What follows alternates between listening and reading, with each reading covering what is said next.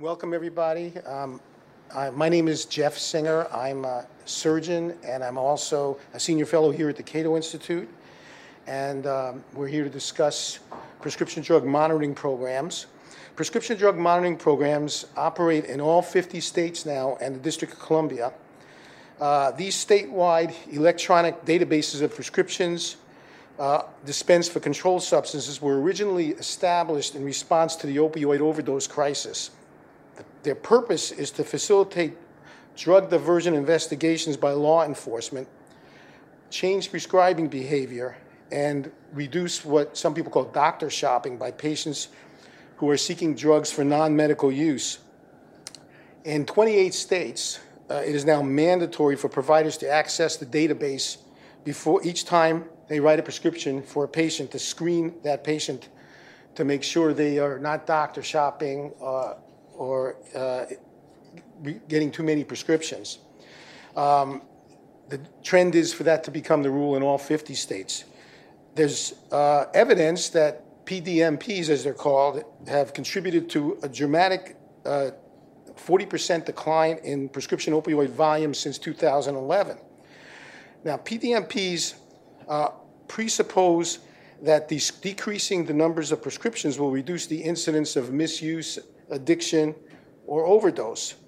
But uh, as studies have shown, including a study uh, that I co authored that was published in the J- Journal of Pain Research in February, and another uh, study co authored by uh, the Cato Institute's Jeffrey Miron, there is no correlation between prescription volume and the uh, past month's non medical use of prescription pain relievers uh, by persons age 12 or older, nor is there any correlation between prescription volume and uh, past year diagnosed with opioid use disorder by persons age 12 or older.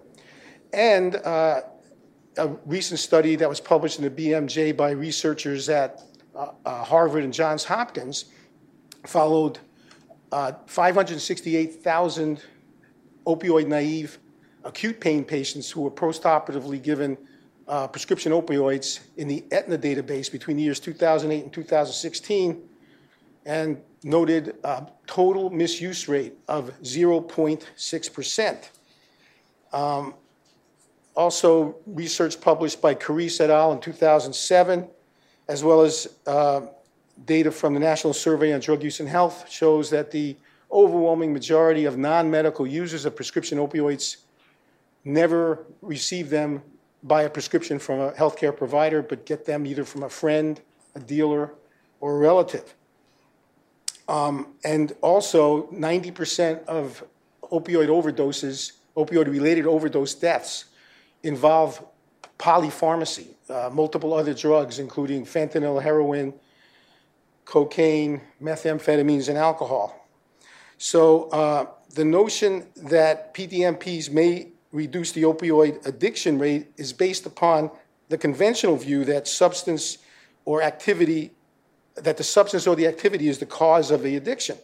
But there are many scholars who disagree and see addiction as a learned coping mechanism based upon uh, biopsychosocial factors, and etiologies. In fact, a, a, study published just about a year ago now the, by the University of Pittsburgh uh, Graduate School of, of, Public Health looked at numbers from the Centers for Disease Control and Prevention going back as far as the 1970s and concluded that the overdoses from the non medical use of licit and illicit drugs has been on a steady exponential increase since the, at least since the late 1970s, shows no signs of deviating from that trend.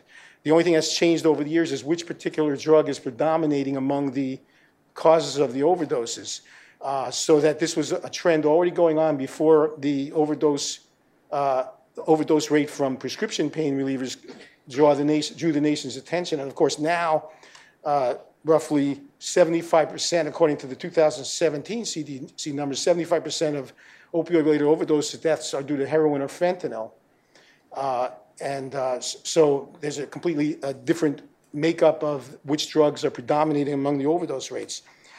As a doctor, I, first of all, I see, uh, setting aside privacy concerns, which are very important, just from a utilitarian standpoint, I could see uh, use, that I could make of prescription drug monitoring programs. Uh, occasionally, when I'm treating a patient who I have a sus- suspicion might be a malingerer seeking to basically manipulate me into prescribing uh, uh, an opioid, I'd like to know.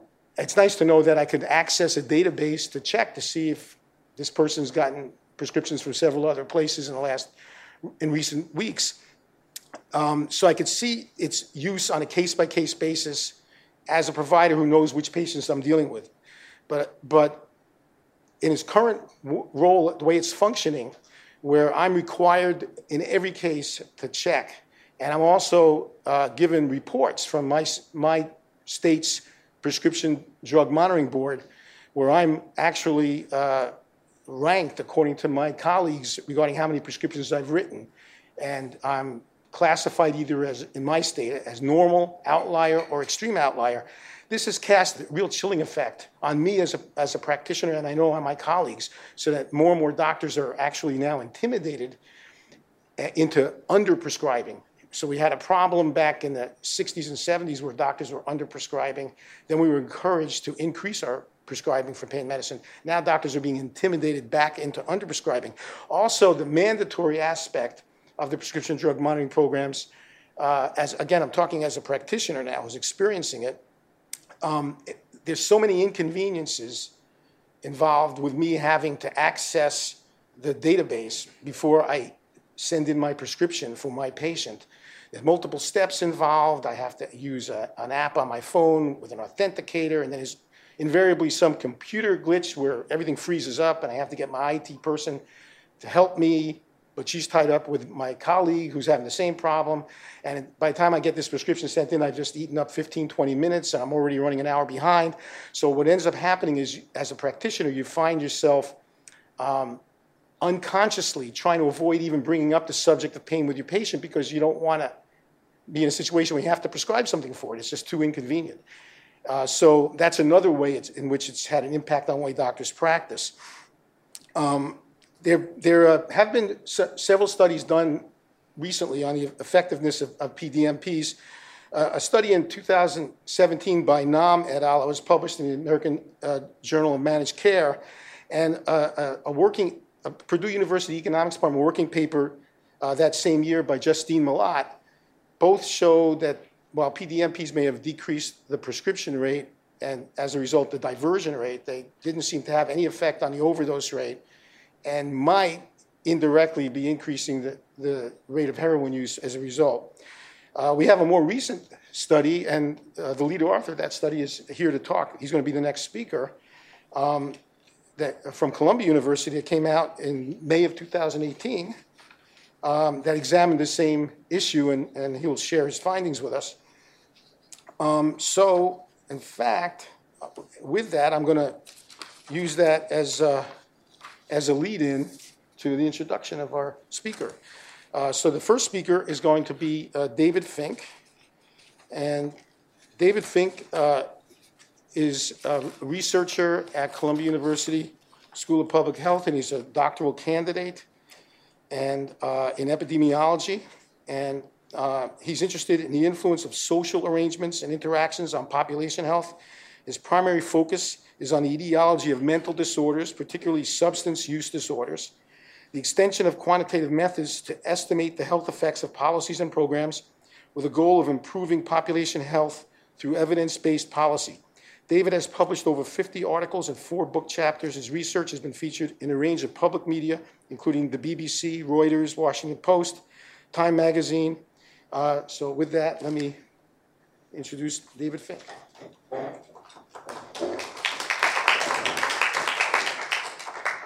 All right, thank you, Jeff. Um, I was asked to review in 15 minutes um, the entire body of research related to the health effects of prescription drug monitoring programs. So, what I, what I want to do is go fairly quickly here. Um, and this one? All right. I want to set up today's conversation. I'll do that through talking about the rise of prescription drug monitoring programs, what we know about these programs, a little bit about what we don't know about these programs, including some conclusions that will set up Kate Nicholson's talk and um, the Wesley talk uh, and Dr. Patience. Um, and so when we talk about this, I think it's useful, as Jeff touched on, to talk a little bit about um, the dominant narrative of what's going on. And so if we look at this figure, this figure goes from 1999 2013. It shows on the y-axis the morphine milligram equivalents dispensed in millions, and we see about a 400% increase. Um, this makes a very nice figure, especially when you overlay it with opioid poisonings during that time. And we see a very similar 400% increase in opioid poisonings from 6,000 in 1999 to 26,000 in 2013. And so, with the root causes of this, of this crisis seen as overprescribing, caused by liberalization of prescribing, as Jeff noted, and illegal prescribing behaviors, um, PDMPs seem like a natural solution because they can monitor both of these things. And that's particularly true in the fact that between 2003 and 2010, a substantial amount of money went into developing these programs, uh, about 50 million in total, and most of that money is actually coming from the U.S. Bureau of Justice Assistance. And so, as we can see, these are the financial side of these things, these, pro, these programs. These programs were considered largely tools of law enforcement. And so that becomes the next question of how did we move into this idea that these are tools for patient care and public health? And I think to talk about that, a lot of it comes from this 2011 report. Um, this came from the White House Office of National Drug Policy. Um, they put forth four different policy initiatives or major areas to reduce opioid abuse um, as they called it, is education about the harms of prescription opioid, monitoring, which is prescription drug monitoring programs, proper disposal, um, which is getting rid of excess supply, and enforcement, and that means providing money for law enforcement personnel to go after doctor shopping, um, as they called it, and uh, pill mills. So let's focus here on prescription drug monitoring programs. Um, specifically, the report put forward four different initiatives here. We'll look at these real quick. Um, identify doctor shoppers, which is the law enforcement part, detect therapeutic duplication and drug drug interactions, and identify patients in need of treatment. This is all fine and good. Um, but the problem is the evidence to support this recommendation was completely absent. There just wasn't any at the time. And in fact, the only thing they pulled from was a 2002 General Accounting Office report that concluded state PDMPs provide a useful tool to reduce drug diversion based largely on the opinions of prescription drug monitoring programs, managers, and law enforcement. This is all we had. And so, given the, the lack of research at this time, this can kind of be seen as a general large scale experiment of what happens when states begin to monitor prescribing behavior. Um, and this is a nationwide experiment, as we can see. So from 2001 to 2017, 73% of states um, implement, implemented a prescription drug monitoring program, with the majority of those happening um, after 2011, after that report was published. Um, so what have we learned from this? So before I move into what we know about these, I want to just make a couple points. One is that all this evidence is coming from two systematic reviews that colleagues and I completed. Um, one of them is a very general review on what the effect of these programs are, and one is a very specific review that um, Dr. Singer highlighted on the effect on non-fatal and fatal drug poisonings. Um, the other thing is I don't always provide citations, but if anyone's actually interested in the exact, ev- the exact references, at the end I'll provide contact information. You're welcome to contact me and I'll share those with you. Um, so I'm going to look at these in four different areas. One is the effect on prescribed behavior, diversion, non-medical use, drug use disorder, and non-fatal and fatal poisonings. Um, the other thing I want to set up is that you're going to continually see this strength of evidence, so I want to make sure everyone's on the same page. What we're talking about is the limitations of the study, you know, uh, risk of bias that comes with them, how consistent the findings are, um, reporting bias, and those will range from insufficient to high as far as the overall strength of evidence. Um, this is a very useful tool because this is what policymakers use as well, and that's why we always report it in this factor if we can. So let's begin with prescribing behavior. Again, PDMPs were really set up to uh, and advanced as a way to change prescribing behavior. interestingly enough, the evidence is really insufficient. Um, even though 11 studies found a reduction in prescribing, Two found no change, and seven actually found an increase in prescribing. Um, and so a lot of this could be due to many different changes or many different factors. One of them is the fact that six different outcomes were looked at. Um, and so some looked at mean day supply, some looked at total number of prescriptions, but the heterogeneity in this really makes it difficult to say that PDMPs are actually reducing prescribing behavior anyway. So yes, prescribing is going down, but PDMPs are just one aspect of potentially what's causing that. Um, so let's look at the second part. This is what they were set up to do, is law enforcement diversion, non-medical use. So we have two studies looking at non-medical use. Um, first is this Reifler. We saw no change in PDMP states with non-medical use. Um, the second study was a much more recent one. Um, there was no change in past year initiation or any non medical use, but there was a reduction in overall days reporting. However, with two studies, it's hard to draw conclusions from that in any case. Um, so diversion, this was the one thing that we really found an effect with. This was you know, moderate grade evidence of a reduction. Um, for example, we'll look at this study. This was done in 2014. Um, what we're looking at is Florida. Um, two state two laws were passed, PDMPs and pain clinic laws, between 2010 and 2011, and the the it's showing the rate of um, reported diversion in the population for these different drugs. And so this is oxycodone, for example. And so what we see is a spike in uh, reports of diversion that inc- occur right before the PDMP and pain law goes into effect, and then a slight reduction. And again, look at if you notice it, it's a very slight reduction overall. Um, but they did find declines in oxycodone, morphine, and methadone.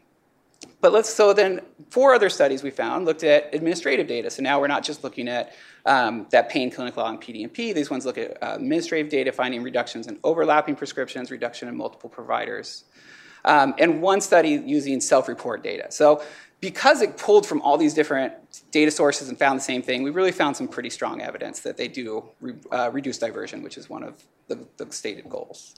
Um, if we actually look at substance use disorder, this is where things get interesting to me. So with substance use disorder, there's only two studies that looked at it. One is this Ali study that used uh, screening data from the National Survey on Drug Use and Health.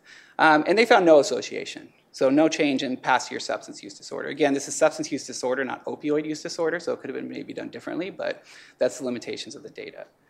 And then we found three different studies that all found a reduction in treatment admissions for um, substance use disorder and opioid use disorder specifically. Um, however, even though it might be reasonable to assume that a reduction in the rates of um, treatment is, or substance rate of, of, substance use disorder is a good thing. I think it's less easy to say that a reduction in treatment use disorder is a good thing, particularly given the fact that there's no change in substance use disorder. So if substance use disorder or opioid use disorder is staying constant and treatment is going down, that actually says that we're, we're losing interaction or clinical interaction with patients that could potentially help them. Um, and then the last piece I want to go into is again, this is the study we've already published. This is the citation to it up top. Um, since it's already been published, I'll just kind of go over the tables really quickly. Um, so the first thing is we're looking at non-fatal and fatal drug poisonings. If we look at non-fatal drug poisonings, there's only four papers published, so we really didn't have any evidence to say one way or another. Um, one thing that's unique about this section is actually do talk a little bit more about specific PDMP features. Um, this is something that some studies have done. Few studies, it's very inconsistent, so it's hard to say. Um, but again, with only four studies in total um, and three or only two studies looking at specific features, we couldn't pull anything from this. If we look at fatal drug poisonings, we actually did find low grade evidence that PDMPs in general, yes, no, is there a PDMP in the state, reduce uh, opioid poisonings. Uh, and when we look at four specific operational features, we found the same thing. So mandatory registration, as, as Dr. Singer talked about, frequency of reporting. These are all good things. These are all things that were found to reduce opioid poisoning. Um, however, again, I always try to look at both sides of things. So one of our potential goals was to look at the unintended consequences. Um, when we looked at unintended consequences, we looked specifically at heroin poisonings. Um, in three of the six studies that investigated heroin poisoning found an increase, and these studies were later on after 2010 in particular. Um, and that's when heroin poisoning started to increase overall. And so we found bigger increases in states that had PDMPs. Um, I'll add to this, just yesterday we had a paper accepted in the International Journal of Drug Policy that actually showed a 22% increase in heroin poisoning by the third year after implementation of a prescription drug monitoring program. And this was specific to ones that we called cooperative PDMPs. A cooperative PDMP was a state was a program uh, that shared data with other states, required more frequent reporting of data, um, and those that included more drug schedules. So we can highlight or upgrade this or change this now to four out of seven studies have now shown increases in heroin poisonings. Uh, then the, the last part we'll step on here or talked about here is what don't we know about these programs. And I think this is key, and, and I don't want to go too into this because uh, Kate Nicholson next will go, will, will go more into it. But what effect has these had on patient care? Has it affected patient functioning? Has it affected patient quality of life? Um, these remain unknown. So, for example, reduction in opioid prescribing may reduce or inhibit activities of daily living, quality of life, um, and this is causing harm to the individual, which could go to population effects of how overall quality of life. However, no research to our knowledge has ever investigated these effects. And if we remember back, one of the original reasons for even implementing these programs was for this, and no study has ever even looked at this. Um, the second part is the population health piece of it. So, because we don't know what effect it's having on patient care, it's hard to know what effect it's actually having on population health. Um, while the reductions in diversion that we found moderate grade evidence for seem good if it's driving people into an illicit marketplace that's increasingly being mixed with fentanyl and heroin. Um, overall, the population health effect could be negative. It could be increasing poisonings.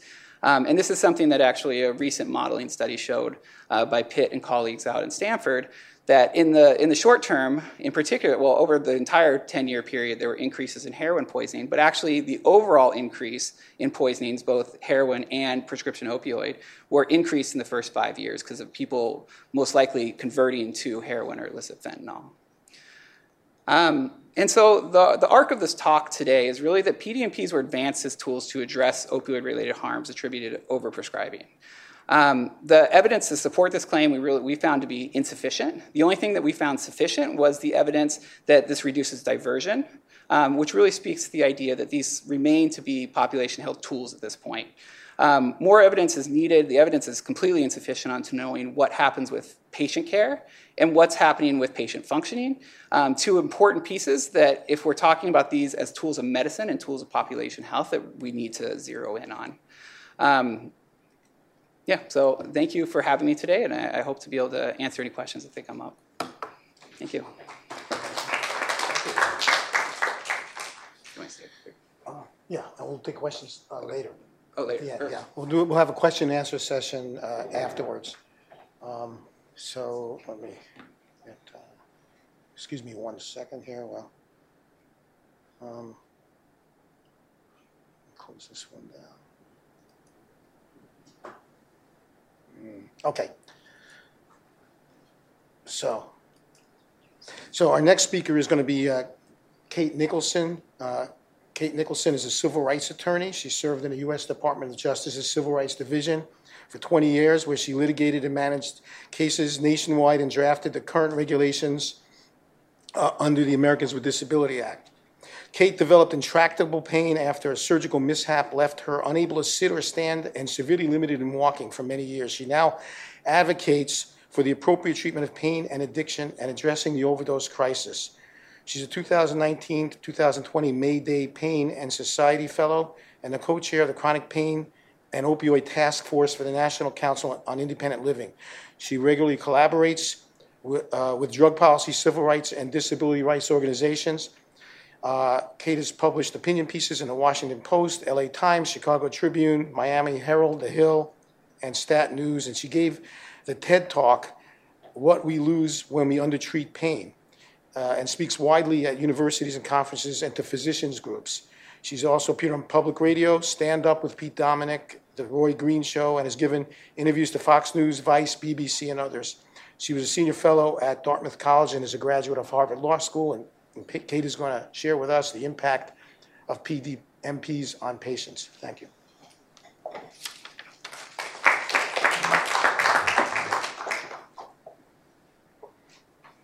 Good morning. Um, I'm going to talk a little bit about the effect of PDMPs on patient safety.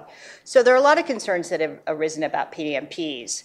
Um, some come from the privacy area, the fact that there are no federal protections for the data. Um, and those basically boil down to concerns about the security of the data in the systems, who has access to the data, um, and how it's being used.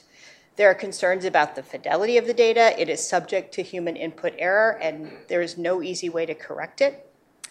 The data lacks context. It doesn't provide diagnostic or clinical characterization with regard to either patients or prescribers. So we don't know if someone is taking uh, a controlled substance because they have late stage MS or cancer on the one hand, and we don't know if a prescriber is a palliative care physician or a primary care physician, and we would expect them to have very different prescriber behaviors.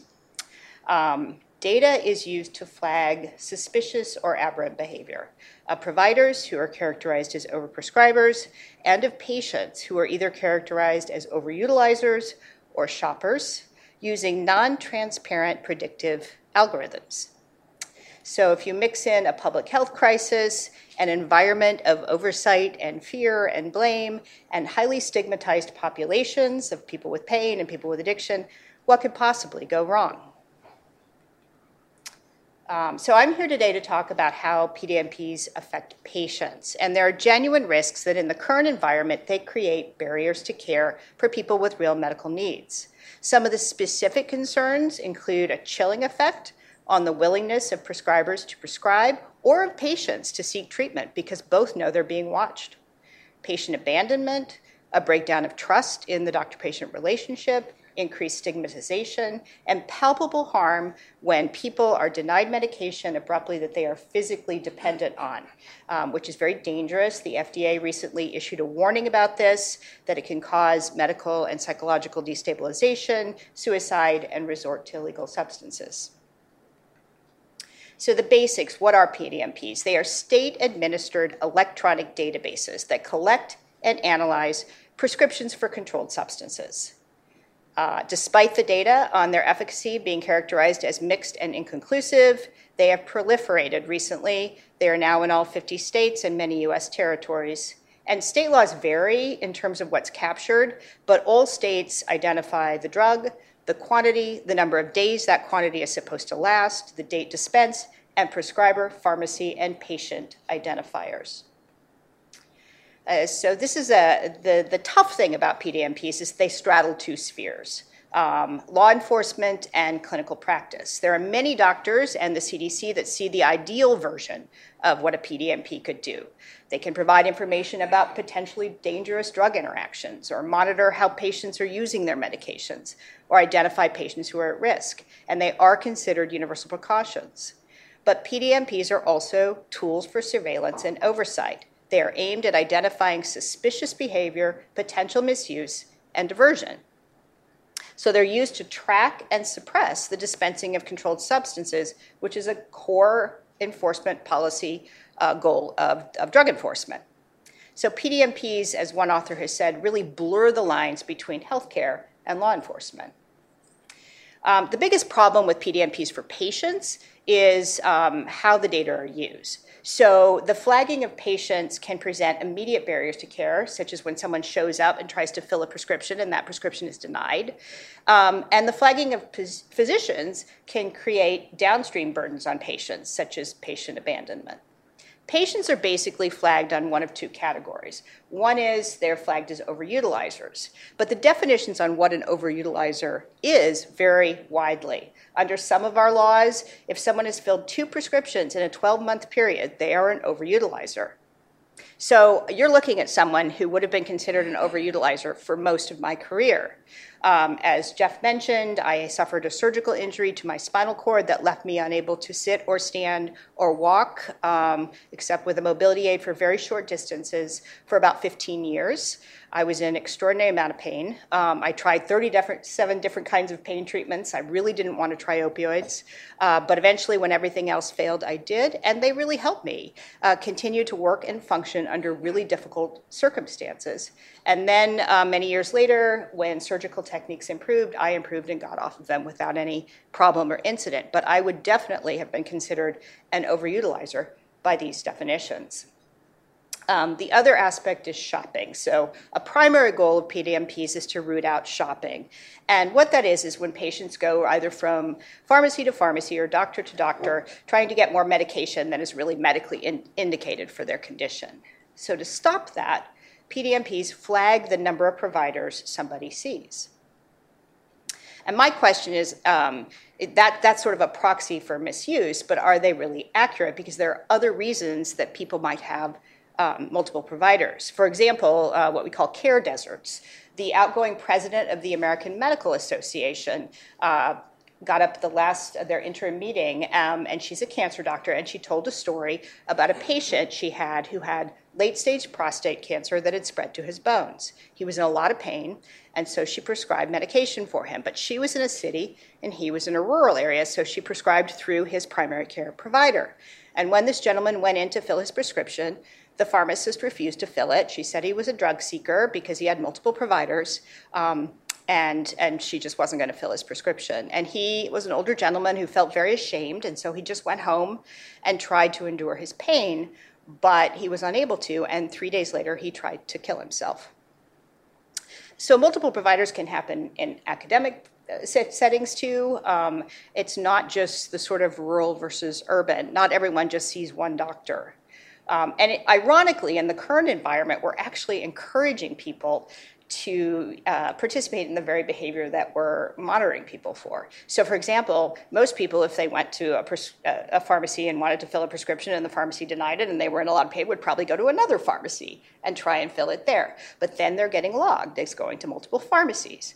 And if someone is abandoned by their doctor, they're probably going to go find another doctor. But then they're getting multiple prescribers. So, we're actually encouraging this behavior. And of course, the complications are even higher for marginalized populations. There was a, an EPIC study that Dr. Carmen Green did that showed um, that even um, when, uh, even, even factoring income in, that opioids are far less available and stocked in pharmacies in black neighborhoods than they are in white neighborhoods. Um, and now there's emerging evidence that PDAMPs may be constraining prescribing. Um, a recent study found that more often this happened with shoppers, but that there were economically significant reductions in prescribing to patients without any kind of suspicious history. Um, so providers are also flagged in using this data. Um, this is just a quote that I pulled off of Twitter from a doctor who had just gotten his regular report from his state's prescription monitoring program.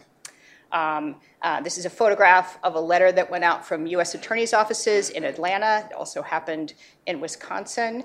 Um, and uh, it's basically um, what constitutes an overprescriber is not really defined anywhere.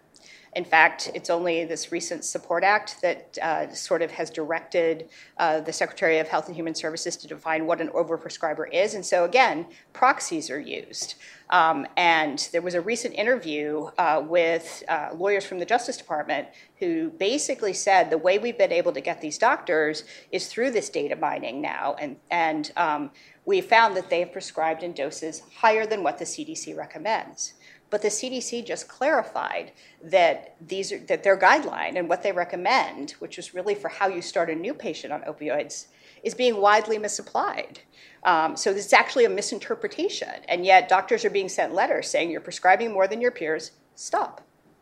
And of course, doctors are under a lot of other layers of oversights. There are state laws, payers have enacted policies, pharmacy chains have enacted policies, medical boards are looking at these behaviors. Um, and I think this nice quote from the Health and Justice Lab, that's led by uh, Professor uh, Leo Beletsky um, at Northeastern, sort of sums up what's happening with physicians. He says, I think physicians currently believe that their prescribing practices are now vulnerable to being monitored. And unlike other aspects of their care and treatment, how they prescribe to a given patient is there for everyone to see. However, the reasons they prescribed it, the carefulness of their monitoring, and the effectiveness for the patient, that's not there. So, what are the downstream effects of provider surveillance? Well, there was a recent study in the Journal of the American Medical Association that found that 40% of primary care doctors now will not see a chronic pain patient who uses opioids. And most studies show that some 13 million Americans use opioids long term for pain. So this stands to affect a lot of people. Human Rights Watch issued um, a report at the end of last year on what's happening uh, to patients. They found that clinicians were tapering people, that is, reducing their dosages or taking them off of opioids involuntarily, and they were doing so out of fear of liability and even against their better clinical judgment. So these things are becoming sort of a substitute for clinical judgment. Here's a quote from one of the doctors I turn away new patients. These are folks whose records checked out. They are good citizens, but I can't afford to burn down my life and lose my license. Uh, there's another recent study that just showed that even people who are working in state law enforcement agencies are expressing concerns that PDMPs are creating barriers to accessing care for people with medical needs. Um, and I don't have a lot of time, but I have seen this before. So I started my career in the Justice Department during the HIV and AIDS epidemic, and uh, we had to win the right to sort of, of, of people with HIV and AIDS just to go to the dentist all the way in the Supreme Court because there was so much fear and so much misreporting about what was going on, and that was a situation in which all public health authorities agreed there was an infinitesimal risk of transmission that was mitigated by universal precautions. Um, the evidence that's come down this year on what's happening to patients in practice is really chilling. Uh, there was a study of Medicare beneficiaries in Vermont who were at high daily doses, and the median length of time to discontinuation was one day. Now, remember, this is a really dangerous practice. It's going to throw people into withdrawal. 49% had an opioid related hospitalization or emergency room visit. There was a study that Kaiser Permanente did in Colorado that showed that just destabilizing dose, just trying to bring someone down, it resulted in a threefold increase of an opioid related death. There was a study in New York that showed that opioid discontinuation was associated with dissolution in care relationships. And there have been two recent studies that have basically shown the same things. So, because I've been out there very publicly with my own story, um, I hear from patients every day. And these are just sort of examples of the emails I get. I've gotten 10 this morning. Um, I hear from patients who are acutely suicidal. I'm a pain patient who can no longer get treatment for my pain caused by a spinal cord injury. I do not want to end my life. I want to live. But if I can't get help from someone somewhere, I will not be here next week. I hear from families who've lost loved ones. My brother passed away. Over the last year, his doctors began to significantly cut his pain medicine. He was truly at the end of his rope. Most often, I hear from people whose lives have been severely disrupted. I was independent. Now I have to get my kids to help me because I am bedridden. So I get disability now, and I lost my house. Or the tears, grieving, and financial loss cannot be described. With my husband bedridden in immense pain, I am so tired now, and we are financially devastated. I also hear from patients who are going to who suggest that they may resort to illegal substances. And this was from a really kind gentleman who's a veteran who basically said, "I've never so much as smoked a cigarette, but I'm desperate." Um, and I've just written here, I mean, he's basically broken almost every bone in his body. These are people with really serious conditions and who are basically being denied care. So I want to close by saying um, something about Appriss and NarxCare. Um, Appriss is a data analytics firm. Um, they describe their purpose, at least in terms of their health department, as helping providers make better informed decisions. So we're back to this sort of laudable goals of what PDMPs could be in theory. Um, they are a private vendor that holds the majority of PDMPs. 34 states use them, and they assign patients what's called a NarxCare score that purports to indicate their potential risk. We don't know the factors that go into this score because they claim the algorithm is proprietary. So we have a private company using a consciously non transparent algorithm to determine how patients are perceived and treated. And I have a quick case study. This is a 53 year old woman. She has failed back surgery syndrome from a surgical error, and in some ways hers was worse than mine because they actually performed the wrong surgery on her and removed part of her spine. She also has other conditions that can cause pain. From 2009 to 2017, she received care from a single pain management practice, but it had a rotating staff of PAs and MDs. So that resulted in her having seven prescribers on her PDMP. In 2017, the head of the practice closed the practice. A group came in to transition, gave people two different prescribers, so that added two more. Um, now she's in a new pain management practice, which also has two MDs and a PA. So now she's got 12 prescriptions um, on her, prescribers on her PDMP file. And uh, in 2019, she was alerted to an error. The current prescriber was listed twice, once with a first and last name, and once with a middle initial. So she has a total of 13 prescribers on her PDMP. And normally, patients won't ever know this information. Her prescriber actually shared it with her. So she has a really high NarxCare score, 522. That's about as high as it can get. Only about 5% of patients have a score that high, but she's never had aberrant actions. She's never failed a urine drug test. She's never called on a weekend or emergency for more pain medicine. She's passed all the standards required by her pain management contract, and no provider has ever believed she ever misused the medication. The total number of practices she saw care from was two, but she can't find a primary care doctor because of her NarxCare score and she was recently denied treatment at an emergency room when she went passing a kidney stone uh, because they said they didn't even admit her. They gave, they did give her a prescription for a nonsteroidal anti-inflammatory, but they said we, you know, the only reason we'd admit you is for pain care, and we won't treat you because of your NarxCare score. So this all begs the question: What happens when tools that are designed in theory for safety end up doing harm? If the goal is to end overdoses, as we've seen, there's no consensus that PDMPs in practice help, and some argue that it's made things worse. Um, there are really serious concerns for those who are actually suspected of having an opi- opioid use disorder or misuse. There are no protocols for securing alternative treatment or for streamlining care among clinicians. Um, things could actually get much worse because right now um, there's under consideration um, taking away the privacy protections for people who are in opioid uh, treatment. Um, SAMHSA has an open open call for comments right now. Um, so rather than extending privacy protections to everyone uh, whose data is mined in the PDMP system, we're now actually thinking about taking away from the one category of patients who are probably most vulnerable. Uh, in conclusion, PDMPs are here to stay, but we really do need protections to address the abuses that can flow from them.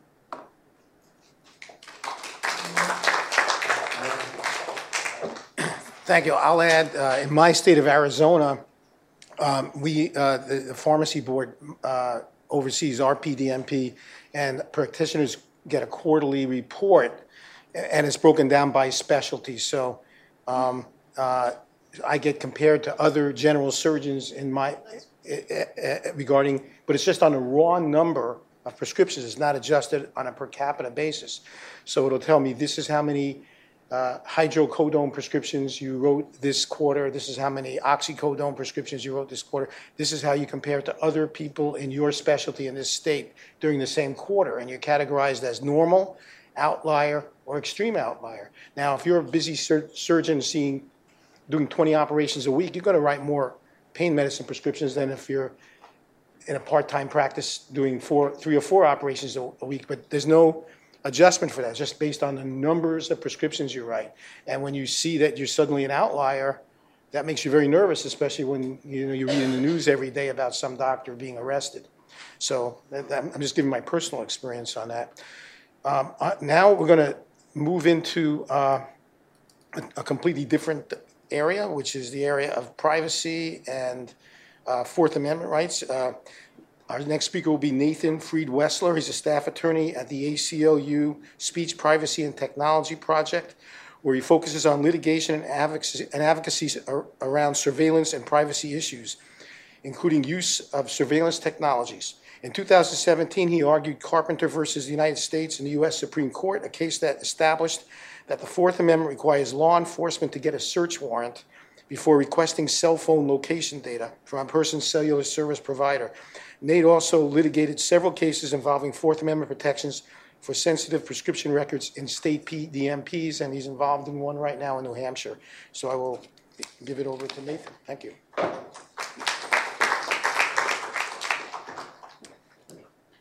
Thanks, Jeff, and thanks to all of you for being here.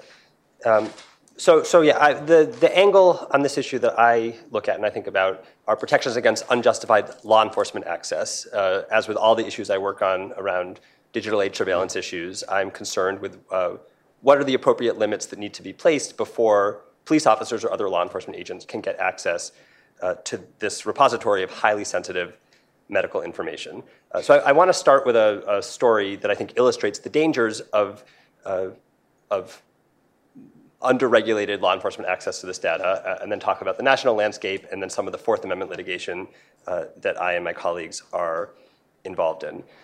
Uh, so in 2013, uh, in Utah, a, a, few paramedics working for the Unified Fire Authority, which is a big regional fire and rescue district uh, encompassing most of the suburbs around Salt Lake City, discovered that a few morphine vials in ambulances had been tampered with. Uh, morphine had been taken out and saline put back in to replace it. Uh, they reported this to the supervisors, who then reported it to the local police. Uh, police did a normal investigation. They interviewed paramedics and others who had access to those ambulances, couldn't figure out who might have done it. Uh, so the investigation was more or less at a dead end when one enterprising local police officer uh, decided to use his access privileges to the Utah Controlled Substance Database, it's the name of the PDMP in Utah, uh, to log in. Now, at that time in 2013, any law enforcement agent in the state could get their own login credentials. And just uh, by, uh, after logging in, that's the login screen as it existed at that time in Utah, log right in, check a little box, uh, click a, a, box that said, uh, this is part of my authority or part of my activities as a law enforcement officer, and then run any query they wanted. So this officer uh, decided to download the complete prescription histories of all 480 firefighters, paramedics, administrative professionals, supervisors in this fire district, and sort through them to see whether any of their controlled substance prescribing histories suggested that maybe they were the ones who'd taken the morphine. Uh, he didn't see anything that suggested uh, a suspect in the crime under investigation, uh, but decided not to stop there and to see whether he could find anything else interesting or incriminating uh, in the prescription histories of those 480 people. Uh, and he ended up focusing in on these two men Ryan Pyle, who's uh, on the left, he's a firefighter and paramedic, and Marlon Jones on the right, uh, who was an assistant fire chief, uh, who had uh, gotten different prescriptions for narcotic painkillers from different prescribers. This is the multiple prescriber situation. This police officer, without any particular medical training or training in these kind of controlled substance investigations, decided that looked suspicious. He thought they were malingerers uh, who were illegally obtaining, fraudulently obtaining uh, opioid prescriptions. So he referred it to a local prosecutor who took a look at the case and declined to prosecute. Then he found a, a state prosecutor in the state AG's office who would take the case. Uh, they filed charges uh, against uh, both of these men. Um, there was a, a, drawn out series of pretrial uh, hearings uh, stretching well over a year, during which uh, both of these guys' names were all over the local press as drug addicts and as disgraces to their department. They both had to go out on, on paid leave. It, it was totally mortifying for them. Uh, Mr. Pyle and his wife were in the process of adopting a second child. Uh, the adoption almost went off the rails because he was now accused of a felony. Um, eventually, the prosecutor dropped the, the uh, charges against both of them, uh, again, after mo- more than a year, after it became clear what should have been clear at the, the start that these were completely reasonable and medically necessary prescriptions. Uh, for one of them, he had a prescription from one doctor to treat a motorcycle injury and another doctor uh, to treat a bone infection following a dental procedure. Uh, for the other uh, firefighter, uh, there was an on the job back injury, double knee replacements that a, another surgeon had done, uh, and he had gout that a, a, third prescriber had been treating. all the prescribers knew what the other ones had done. Uh, everything was above board. But this police officer, because he had such easy access, decided he should take action, uh, which resulted in, uh, in a really terrible set of events for, for these men. Uh, so this helps show why we should care about some limits on law enforcement access uh, to what is an incredibly sensitive trove of data. Uh, and it's not just that it can lead to these kinds of unjustified investigations and prosecutions that can have really terrible effects on people's lives. Uh, it's also, as you've heard already, that it can lead to a risk of chilling people from even going to the doctor to seek necessary medication in the first place, can chill prescribers, doctors, from issuing prescriptions to patients who really need it. Um, and I think it's important, really important to remember that when we're talking about the controlled substances that are tracked in these databases, it's not just the opioid painkillers. Those certainly are but it's also all the other medications that are classified as controlled substances under state and federal law. So that includes things like lots of psychiatric medications, Xanax, Valium, things prescribed all the time for depression, for panic disorders, uh, for uh, anxiety disorders, for attention uh, deficit disorder, um, things like the synthetic cannabinoids like Marinol, taken by cancer and AIDS patients who have suppressed appetites to try to stimulate appetite uh, testosterone taken by many transgender men or by people with testosterone deficiencies, uh, Suboxone or Librium, which are taken often as part of treatment for uh, drug or alcohol addiction. These are medications that when you see that someone has been prescribed it, you can tell pretty reliably what the underlying medical diagnosis is. And of course, we have a whole framework in this country and a long tradition in the medical tradition, uh, the medical profession, of protecting the confidentiality of exactly that kind of information. And yet here it is uh, without legal regulation, free for the taking in these databases. Um, Utah is, is, far from an isolated uh, example, that Utah case, uh, of law enforcement access to these databases. Uh, so, a few years ago, Scripps News Service did a, a, fantastic nationwide investigation into the frequency of law enforcement requests for this data, uh, with public records requests to uh, agencies in all 50 states. Uh, and they found that in a two year period, 2014 to 2015, law enforcement agencies accessed at least 344,921 patient prescription histories in PDMPs. So that's more than 57,000 in Texas over those two year period, uh, 50,000 in Indiana, 43,000 in Ohio, 38,000 in Oklahoma, uh, 26,000 in Pennsylvania, 10,000 in West Virginia. Uh, this is a lot of incursion into people's medical information. Um, and that trend has continued. So more, more recent uh, study uh, that's in process, but um, the results of some public records requests that the ACLU Massachusetts and the, uh, the Health and Action Lab at Northeastern University Law School uh, did show that in a, a more recent two year period in Massachusetts, there were about 11,000, a uh, little more than 11,000 requests by law enforcement for patient prescription data uh, in this database. Uh, now, states, as a matter of state statutes, deal with this question of how easy or difficult it should be for law enforcement to get these records in very different ways. Uh, so, a number of states, uh, this slide again is from that Scripps News investigation. Um, a, a number of states, like Utah did in 2013, just allow police officers to have their own logins, and they just have to self certify that they're doing something within the scope of their duties as a police officer, and they can run their own queries. Uh, there's another set of states that have to that require the agency that runs the PDMP to run the query themselves, but they'll do it anytime a police officer asks. Um, other states require a subpoena, which is still not a great protection. It's essentially a piece of paper that the police fill out and send over, self-certifying that they uh, that the information they're looking for is relevant to an investigation, which is a very low standard under the law.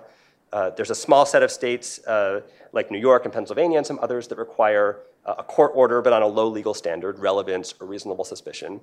And then there are about a dozen or so states that, as a matter of state law, require police to go to a judge, demonstrate probable cause, and get a search warrant or a similar court order uh, before getting, uh, being allowed to access patient records in this database. Um, that's sort of the, the gold standard protection. That's the protection that the Fourth Amendment to the Constitution talks about uh, getting a warrant based on probable cause uh, before police are really allowed to access our most private spaces or our most private information. Um, and that warrant protection, it turns out, really makes a difference in cutting out the fishing expeditions and the unjustified requests by police and forcing them to focus just on the investigations uh, where they really have evidence that there is uh, actual illegal activity. So, so there's data from Utah. Uh, so it, after uh, that ordeal that those two firefighters suffered, uh, the state legislature amended the Utah law after um, advocacy by the Firefighters Union and the ACLU and a libertarian group in Utah called Libertas uh, and others. advocacy to convince the legislature to raise the bar to require a warrant before police could get access. Uh, and the uh, Auditor General of the state uh, did a, a, study and found that in the six month period leading up to implementation of that warrant requirement, uh, there were um, almost 3,000 law enforcement searches of the state PDMP. Uh, in the six months after that warrant requirement went into effect, there were about 70 searches, uh, a real drop. police were still able to access the data when they really needed it, but police weren't able to just log in uh, on a hunch or a whim and download this data from people. So, the, the work that I've been involved in in this area uh, is looking at um, what the Fourth Amendment says, regardless of what the state law protections are, what the Fourth Amendment to the US Constitution says about law enforcement access to this data. Uh, and this has arisen in a, a, number of states in litigation that we've been involved in, uh, including in states that actually have a warrant requirement as a matter of state law. And that's because the DEA uh, takes the position that as a federal agency, they're not bound by state law as a matter of federal preemption law. Uh, and so even in states like Utah now, or like Oregon, or New Hampshire, or the others with a warrant requirement, the DEA takes the position that they can access this data and force the state to comply with the issuance of just an administrative subpoena. Here's an example of one. Uh, but as I noted earlier, a subpoena is just a piece of paper sent by the law enforcement agency where they self certify that they are seeking information relevant to a law enforcement investigation. Uh, in several of these states that have been receiving these subpoenas after implementing state law warrant requirements, the states have pushed back and said, we can't comply with the subpoena. This would force us to violate our own state law. This isn't a warrant. Uh, uh, that happened first in Oregon, uh, then in a case in Utah, uh, where uh, I represented individual people in those states to intervene in the case to vindicate their own privacy rights alongside the state. Um, the government's, uh, federal government's arguments in both of those cases uh, was primarily that uh, this doctrine called the third party doctrine governed and meant that no warrant was required. Uh, this is a legal principle that stems from some, um, some Supreme Court cases in the 1970s that supposes that once people have shared private information with a so called third party, meaning a company they do business with or some other entity, they're considered to have lost all of their Fourth Amendment protections. They've given up their reasonable expectation of privacy in that data by sharing it. Uh, and therefore, if police go to the quote unquote third party, in this case, the state PDMP, uh, without a warrant, that person can't complain because it's no longer their data. It's held by someone else. So the DEA's argument in these cases has been well, you told your doctor what your ailment was, so that's your first disclosure. Then you quote unquote disclosed your prescription slip to the pharmacist. That's your second disclosure. Now, the pharmacist, as mandated by state law, has reported it to the secure state database. So you've now three times over disclosed this information. You've given up your privacy interest in it. Uh, therefore, we can get it without a warrant. Um, we fought that logic, uh, arguing that under the Fourth Amendment, uh, there should be greater protections because of the sensitivity of this data. Uh, and one in uh, district court in Oregon, lost in district court in Utah. Um, and then a few years after those cases, uh, we successfully litigated a case in the US Supreme Court about a different kind of data held by third parties, cell phone location information, uh, where the court put really critical limits on this third party doctrine and explained that that can't be the rule in the digital age. Some kinds of new forms of sensitive digital data just require new protections and a warrant. Uh, and so we're now involved in litigation in New Hampshire uh, arising out of the same situation. New Hampshire has a warrant requirement, DEA sending subpoenas. New Hampshire is trying to, to protect its residents' privacy rights and resisting those subpoenas, saying get a warrant instead. Uh, and we have gotten involved saying this third party doctrine can apply here. And now we have this new precedent from the Supreme Court saying that we have to actually look at the sensitivity of that information, look at whether it truly was voluntarily shared or not. And in a case like this, where we have information that is necessarily created. You can't avoid going to your doctor if you have an urgent uh, or chronic medical condition, and that is so highly sensitive. This is you know, the, the core of medical confidentiality. In that situation, at least when you have this huge statewide database that makes this information super easily available to law enforcement, unless there are legal protections, the warrant requirement of the Fourth Amendment must apply. Uh, so, so that's what we're litigating uh, now. Uh, that case out of New Hampshire is going to be argued next week in the First Circuit Court of Appeals up in Boston. Uh, it's one of the early uh, opportunities of a court to interpret that Carpenter decision about cell phone data in another context of different kinds of sensitive uh, digital data that exists out there. And we think it's a really powerful place to be challenging that doctrine because the sensitivity of this information is so intense. and we hope that, that judges will share the intuition of, I think, most people in this country that when it comes to medical records, you know, a slip of paper self-issued by a law enforcement agency just isn't an adequate protection. Okay, thank you. So uh, our next speaker is Dr. Patience Moyo. Dr. Moyo is an assistant professor of health services, policy, and practice at Brown University School of Public Health. She's trained as a pharmaceutical health services researcher and has interests in prescription drug use and safety, pain management, substance use disorders, and health, health outcomes research. Her main research is focused on analysis of large administrative data sets, including Medicare, Medicaid, and VA data, to study epidemiology, quality of prescribing, and policy issues related to opioids. A graduate of Mount Holyoke College, uh, she obtained her PhD from the University of Maryland, Baltimore, where her dissertation examined the role of prescription drug monitoring program implementation and policy features on opioid prescribing in Medicare. She completed a postdoctoral fellowship at the University of Pittsburgh Health Policy Institute in the Center for Pharmaceutical Policy and Prescribing, and during that time also had a research affiliation with the VA Pittsburgh Center for Health Equity and Research Promotion. Dr. Moyo.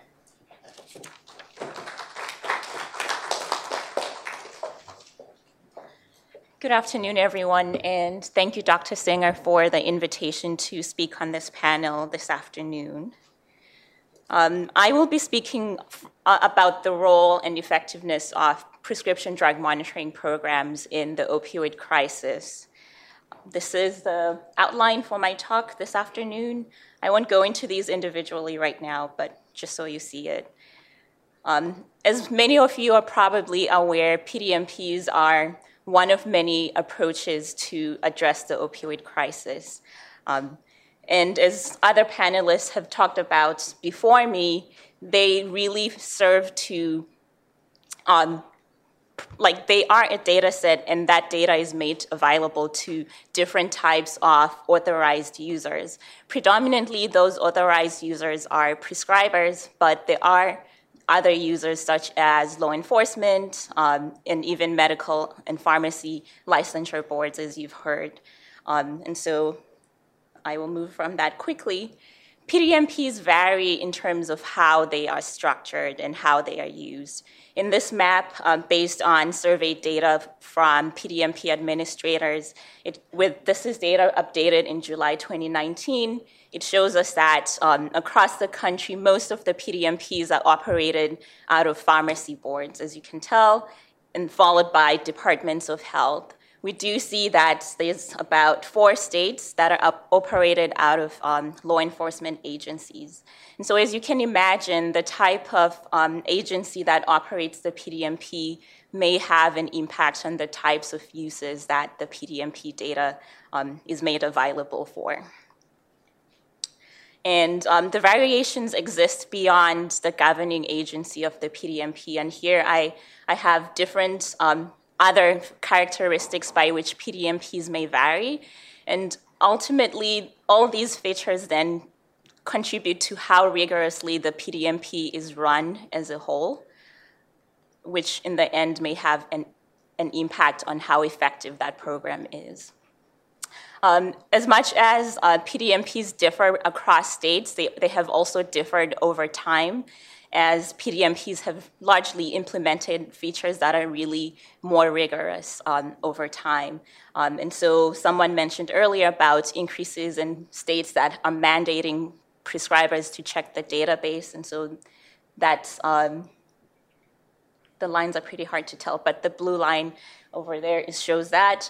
Um, and I also want to point out the increases in states that are participating in proactive reporting um, of PDMP data. And this could be whether the state um, is permitted by legislation to participate in proactive reporting or required.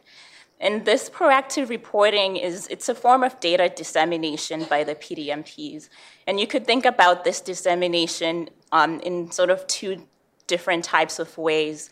There are the solicited reports that are generated um, at the direct request of an authorized person carrying out their professional responsibilities. And um, the majority of the solicited reports are initiated by healthcare providers. On the other end, you have unsolicited or proactive reports, and these are um, reports that the PDMP operating agency identifies based on who is considered an outlier or who, is, who has questionable prescribing, dispensing, or, pay, or purchasing activity. And as others have pointed out earlier, there, there's wide variation in terms of how those outliers are, identified. And then those findings of the outliers are then sent to um, authorized users um, from the PDMP. And those authorized users can range from uh, prof- professional licensing bodies to prescribers, um, dispensers, and law enforcement. And so, as you can imagine, these um, un- unsolicited reports can definitely be a source of um, angst, both for the providers as well as the patient. Um, this map shows PDMP reports to prescribers, and I really want to point out that the majority of states do participate in unsolicited reporting. Um, those are the states that are identified in blue on this map. And then, um, in, in terms of access to PDMP data by law enforcement, again, this is a map from the PDMP train, um, Technical and Training Assistance Center, Center, and it shows that um, most, most states actually provide solicited, solicited data to law enforcement. There are fewer states that provide both solicited and unsolicited data to law enforcement agency, agencies. But there are lots of nuances in terms of um, the type of data access that PDMPs grant to law enforcement, and this can this might differ depending on who's requesting the data. Is it a prosecutor? Is this for corrections, drug courts, types of things? And there are also different types of PDMP reports that these states generate. Um, for example, you see in this map that the, the types of PDMP reports range from those that are the most comprehensive, for instance, providing both providing patient, prescriber, dispenser histories, as well as the query audit trail. So those are the states in blue. So that's the most comprehensive data that the state would provide to law enforcement. Um, and then other states do not provide um, any level of access to law enforcement. So privacy, um, PDMPs are mandatory. So if someone receives um, a, a controlled substance that that's monitored by their state PDMP program, they cannot opt out of having their data recorded in these systems. And in Missouri, this has been described as potentially unconstitutional and contributed to the challenges in that state in terms of creating a statewide PDMP. Um, and I, in, in, preparing for this talk, I came across a, a paper um, with this title. And there's a, a, line in that paper that says if PDMPs worked to reduce the number of deaths, then Missouri should be at the top of the list, saying that, you know, at the time, Missouri did not have a statewide PDMP program. And so if PDMPs had worked, that state would then have had the greatest number of prescription opioid overdose deaths, based off of the correlation that over time, as PDMPs have become implemented. We've also seen parallel increases in um, overdose fatalities. And so, what I say to that is that that, that is really an oversimplification in terms of understanding the potential effectiveness of prescription drug monitoring programs. And um, we do really need to think about um, important considerations, some of which have been brought up um, by other speakers before me, including um, the difficulty in terms of evaluating PDMP effectiveness in the context of very different outcomes. And so when we talk about the effectiveness of prescription drug monitoring programs in the opioid crisis, we need to be very clear in terms of which specific outcomes we are talking about. Is it opioid prescribing, within which you could talk about uh, prescribing to new users, or you could talk about the prescribing of, say, Schedule II opioids, for instance, and you might see different patterns there. Um, or are you talking about diversion or o- overdose death? And so it's very important to be clear on the specific outcomes that we're considering for effectiveness. Um, and then we, PDMPs also vary substantially in terms of how they're operated and they've changed over time. And so that again is an important consideration in figuring out how effective how effective PDMPs are because in one state with certain features it may have a different impact compared to a separate state with different features. And most of the analyses that we have they do rely on state specific um, analyses as well. Um, and additionally, they, there's a multiplicity of contributing factors to the opioid crisis, and there's also a multiplicity of co occurring interventions and policies that um, are being implemented. And this makes it really challenging to really identify and isolate the, the impacts of the PDMPs just by themselves.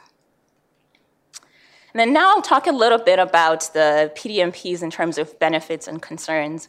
Um, and some of the benefits um, may be the ideal benefits and may not be fully realized. Um, I recognize that. But PDMPs do have um, potential benefits in, in serving as clinical decision support tools to improve patient care through safer prescribing. Um, and so I know some states are in, engaged in data analytic projects right now to ensure that PDMPs um, have flags to monitor the inter- potential harmful drug interactions, for example, opioids and benzodiazepines. And it, as a whole, that can definitely improve patient safety. Also, um, PDMP data um, is really um, not fragmented in terms of you know different payer sources. It captures data from um, all payer types, whether it's private insurance or public insurance, and cash payments. And in the current healthcare system right now, there's a lot of healthcare fragmentation.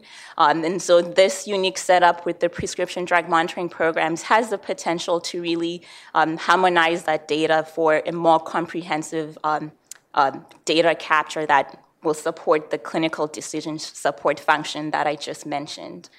Um, and also, there's the potential um, for PDMPs in reducing pill mills and multiple provider use, which, um, as Kate Nicholson mentioned, we, we don't really know if all multiple provider use is bad or not. And so there's definitely um, potential concern in that area as well.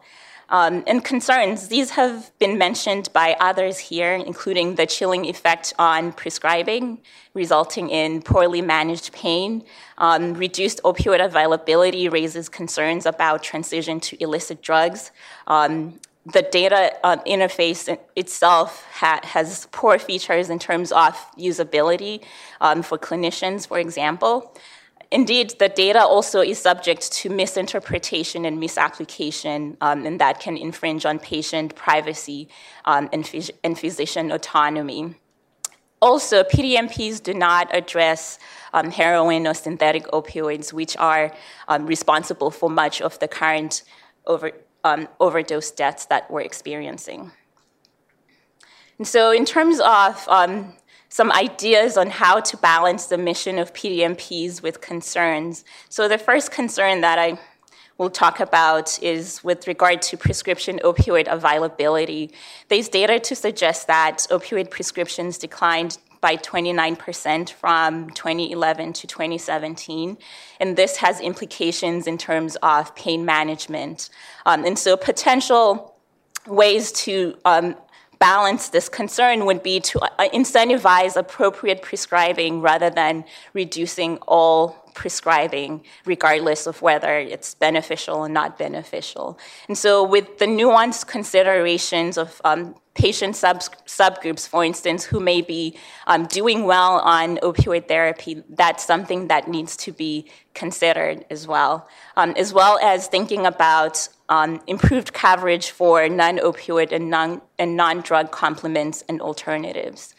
Um, I'll also point out that PDMPs are largely opioid centric, um, but they do have the capacity to um, monitor other su- substances as well. And this is something that's um, relevant given that there is a broader problem of addiction at play. It's not just about the opioid.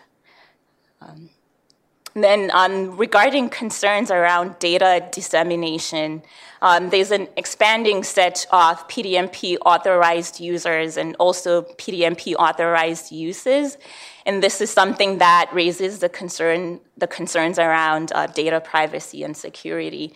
Um, and so my thoughts about this are that the, the problem really isn't that the PDMP data exists, um, but the problem is in how the data is used. And so, as far as we can think about ways to reduce the misapplication of PDMP data, um, then that would be beneficial um, in terms of applying the appropriate um, criteria and safeguards for who, when, and why, and how um, people access um, PDMP data and how much data is shared um, when that happens.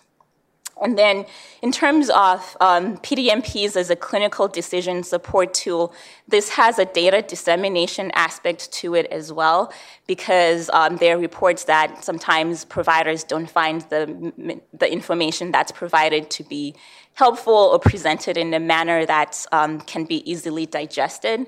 And so there's delib- there, there are deliberate efforts that need to be um, done in, in terms of enhancing the content and its presentation and also reinforcing um, messages of um, provider autonomy in terms of, you know, if someone query, queries the PDMP, um, there should be a stronger message that, you know, they still have the autonomy to provide the care that is best for the patient in that context. And then, with regards to PDMP use mandates, they do have the potential to increase um, the burden on, on providers. And so, uh, finding ways to better target those mandates to certain prescriber types or certain contexts um, of care would be something um, relevant, as well as finding ways to integrate the PDMP data with electronic health records to, impl- to improve um, um, the, um, to fit in better with the clinical workflow. And then there are potential consequences of um, failing to appropriately use PDMP data that are in, that in some cases may be realized or in other cases perceptions among providers. And so again, I think there's, there needs to be potentially more training in terms of the context in which the proactive reports that I mentioned earlier are sent um, and to who those reports are sent to, as well as, again, greater emphasis on um, physician autonomy in providing the best care for the patients. And then the last point here I'll make in terms of balancing the mission of PDMPs with concerns is around uh, patient abandonment um, that Kate Nicholson mentioned, um, because um, patients who are fired by their prescriber or forced to taper from their opioids may turn to illicit opioid markets. And um, there's a, a, paper that wrote that came out last year, and the authors had this sentence in it. It says that um, if this shift um, happens on a broad scale nationally, PDMP benefits in reducing death from prescription opioids will be canceled out by increasing deaths from heroin and fentanyl. And so um, this definitely places an emphasis on finding ways to ensure that, um, you know, for the patients that are that in, in, terms of reducing the abandonment of patients. And one way to do that is to ensure that physicians are trained on how to engage patients, for example, those who are filling multiple prescriptions, um, to appropriate care for substance use disorders, if that's the care that they need. Um, and that could mean those providers actually getting training or waivers to prescribe Suboxone and delivering that care themselves instead of abandoning the patients. And um, there are also broad considerations in terms of thinking about um, ways to incentivize providers to care for patients with chronic painful conditions and substance use disorders. Because I, I think the current landscape um, uh, is such that providers are incentivized not to prescribe because that's what makes them look good. And so, what are ways in which you know pro- providers can still prescribe opioids and care for patients with chronic pain and um, substance use disorders without them themselves as providers getting stigmatized for providing that care? And then, in summary, um, I the concerns about PDMPs are credible and warrant attention and response. I also think that PDMPs have utility in the opioid crisis, but perhaps only to a certain point and only for certain outcomes.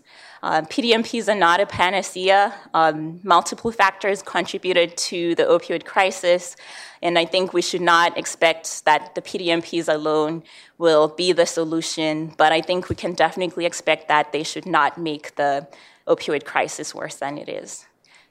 Thank you very much.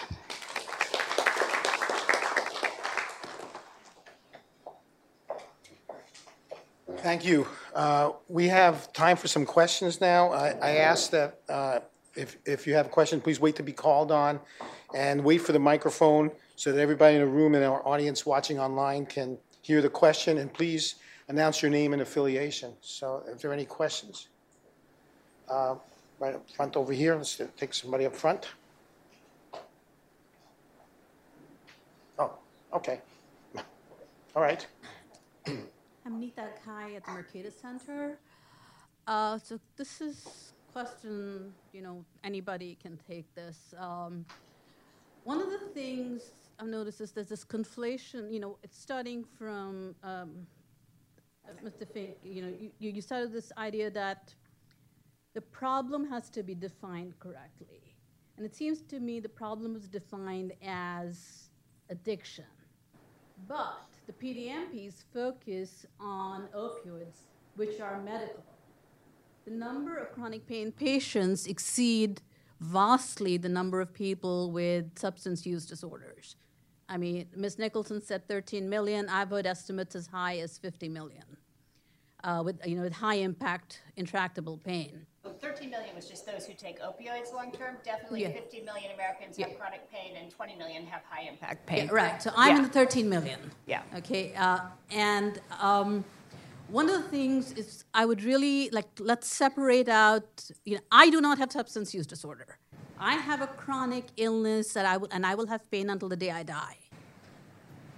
Um, the whole idea of PDMP is looking for your lost keys under the street light, regardless of where you actually lost them.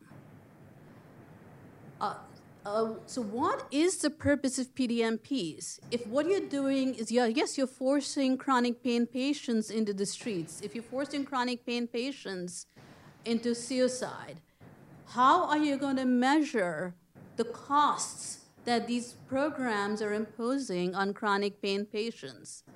At some point, when you look into the benefits and costs of these programs, you need to figure out what are the costs and benefits of these 13 to 20 million Americans who could otherwise, you know, be gainfully employed and paying taxes.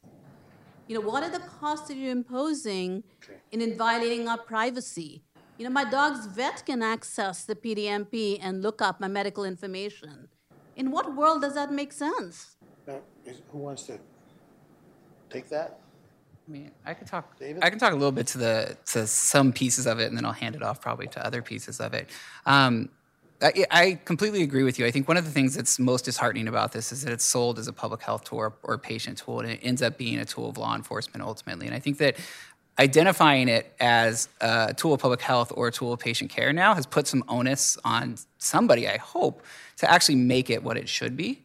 Um, and and I think that's kind of where I start from is that people are now owed this patient care tool because this thing's not going away. So how can it be modified? Um, and I think the, the other pieces can probably be touched on by other people more effectively. But the one other piece I want to do is the measurement part of it is almost impossible. And the worst part is, is that a lot of the measurement stuff that you're talking about, it's too late. So, for example, some colleagues got funded by the NIH recently to look at chronic pain patients and look at their use inside and outside of care. Um, and that study was funded last year. They might be receiving funds now. Um, it's too late. The, this, this occurred in 2010, this occurred in 2011, this occurred in 2012. At this point, there's so many people that have been pushed out of care. Um, you're looking at this minority of people that actually were able to maintain care, and then what happens with them. Um, and I'm sure, I don't know, it seems like you. Um, yeah, I mean, I think that's true. Uh, I know there is a doctor, uh, Dr. Stefan Kertesz, who I've worked with some, who is trying to get funding to at least go back and look at all the suicides that have been reported that um, have been identified. But it, it is a problem. I mean, it, in measuring overdose deaths, you go to a coroner's report and and you get a report. I mean, measuring how many people are dropped from the system, there really is no way of capturing that, um, and it has largely already. I mean, people are still experiencing serious burdens of care, but a lot of it um, has already happened. So it is a problem. I mean, definitely the number of people with chronic pain outnumbers.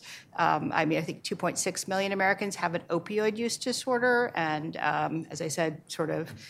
20 million have high impact pain, but about 13 million, according to most of the studies, ha- actually take opioids for that pain. There are a lot of other treatments for pain, and a lot of other people with chronic pain who don't use opioids who use other other things. So. Um, you know, it's it's a recalibration. You know, we um, we applied opioids across the board to all types of chronic pain um, uh, fairly liberally in the 90s, and now we're going in very much the other direction, trying to put the genie back in the bottle. And and I completely agree that it's not just PDMPs; it's the total environment. Um, you know, there are lots of laws and policies. There are so many levels of oversight right now that are really just focused on um, on drug policy and addiction.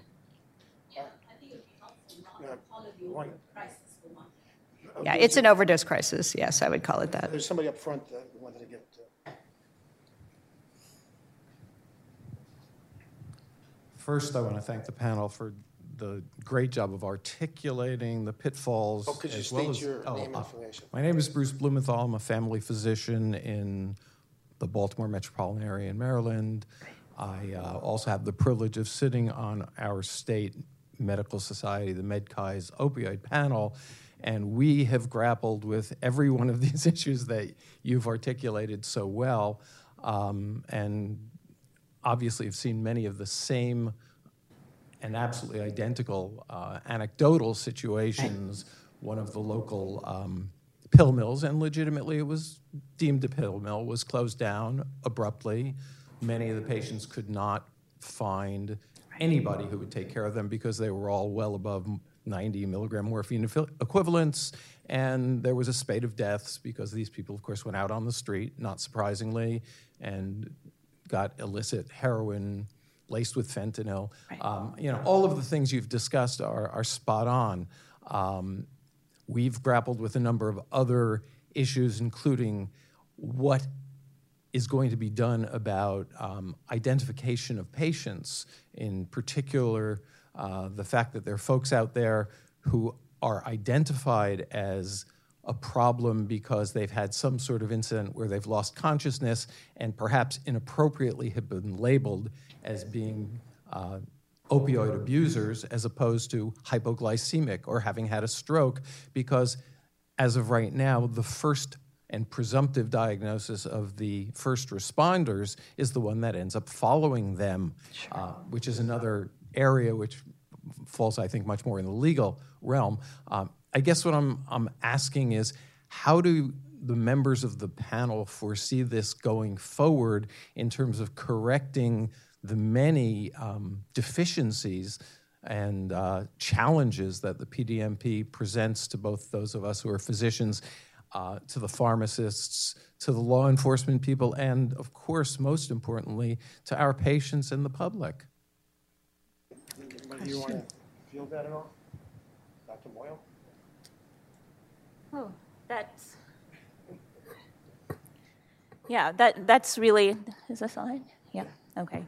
That's a really challenging question because, as you mentioned, they are the patients who are initially being thought of as having an overdose when maybe something else is happening. And so, one level is just from the first responder perspective, just using that as an example, you know, what are potential ways of um, educating that, you know, maybe not to have that individual flagged as, say, having an opioid use disorder or having had an overdose, un- unless that's been verified that that indeed, indeed is the case.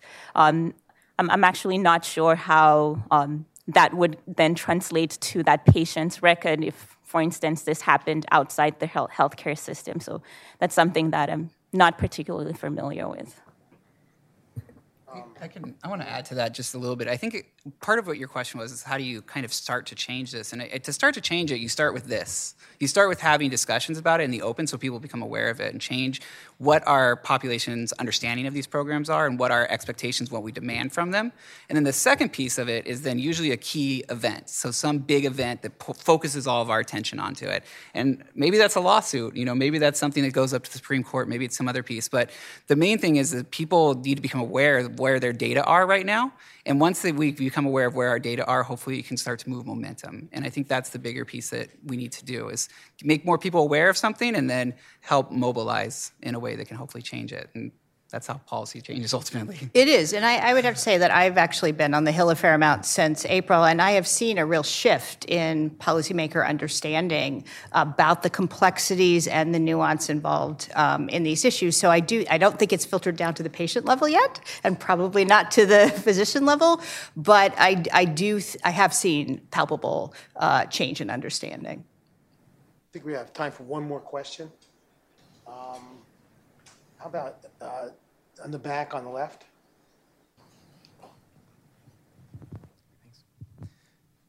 Hello, uh, Daniel Woislaw. I'm an attorney with the Pacific Legal Foundation. Uh, this is a question for Mr. Wessler. Uh, I followed Carpenter v. United States very closely, as well as the circuit decisions preceding it, and I, I, actually read your amicus brief in Jonas, uh, so it's very exciting that you're here today. Uh, my question is about the administrative search exception, uh, which, if anybody here doesn't know what that is, there's this exception to the warrant clause, the warrant requirement that says that if an industry is pervasively regulated, uh, then you have a lower expectation of privacy and the government doesn't have to fulfill its obligations under the warrant clause. My question to you, Mr. Wessler, since you've, you've looked at a lot of lawsuits around the country, is whether uh, state and federal courts are adopting this uh, exception for the medical industry going forwards? Yeah, so um, so this exception to the warrant requirement that you're mentioning, it, it started in a, a, set of cases about um, junkyards and the mining industry and other industries where the courts, including the Supreme Court, reasoned that they're they're inherently dangerous or uh, uh, or uh, aspects of the industry or there's like a proclivity to lawlessness, right? So junkyards that might be processing stolen cars, there needs to be a right of law enforcement uh, inspectors to go in without a traditional warrant to do a spot check because that's the only feasible way to make sure that safety regulations are being followed or stolen cars aren't being passed through. Um, there have been a, a set of uh, decisions by state Supreme Courts and federal courts of appeals that have uh, held that pharmacies are closely regulated industries in the same way uh, because there's this whole constellation of record keeping requirements, DEA licensing, state licensing, uh, and because there's potential uh, of dangerousness uh, of, uh, of pharmaceuticals if they're not appropriately taken care of. um, and accounted for. Uh, and so that has resulted in a, a, lot of the country in the right of state and federal investigators to go to pharmacies with an administrative inspection warrant, quote unquote warrant. It's a it's issued by a judge, but on a very different, easy standard uh, than a traditional search warrant, to check the pharmacy books, make sure that you know the opioids coming in match the opioids going out, that uh, they aren't diluting the drugs, et cetera.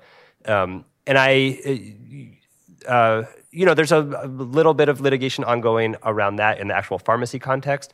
The, what I'm concerned about in this context is that that rationale doesn't get just kind of mechanically or rotely extended to the PDMPs, which is, I think, a very different setting, right? It's not, uh, it's not a setting where investigators need to go in and make sure that you know the vials of liquid morphine haven't been diluted or that the records of the business, the business's own records, are being kept. Rather, this is just a repository of sensitive patient data. It's patient medical records, uh, and uh, it's held in a secure state database, right? It's not, you know, the pharmacy manager isn't going to go like shred the prescription slips before the DEA gets there, right? It's it's secure, uh, so it's an appropriate place for a, a, higher legal protection, and that's really the core of the the legal arguments we're making in this New Hampshire case and that we made previously in those other cases. Uh, we're, I'm, I'm sorry to say we're out of time. This was a fascinating and very important discussion. And uh, uh, I hope there'll be more discussion on, I hope this ignites uh, many more discussions on this. Uh, lunch will be held on the second level in a George M. Yeager Conference Center up the spiral staircase. Restrooms are on the second floor. On your way to lunch, look for the yellow wall. Um, out of courtesy, I, I, ask you to please allow the speakers to exit the auditorium. They'll be available at lunch to answer any further questions you may have, and thank you all for coming.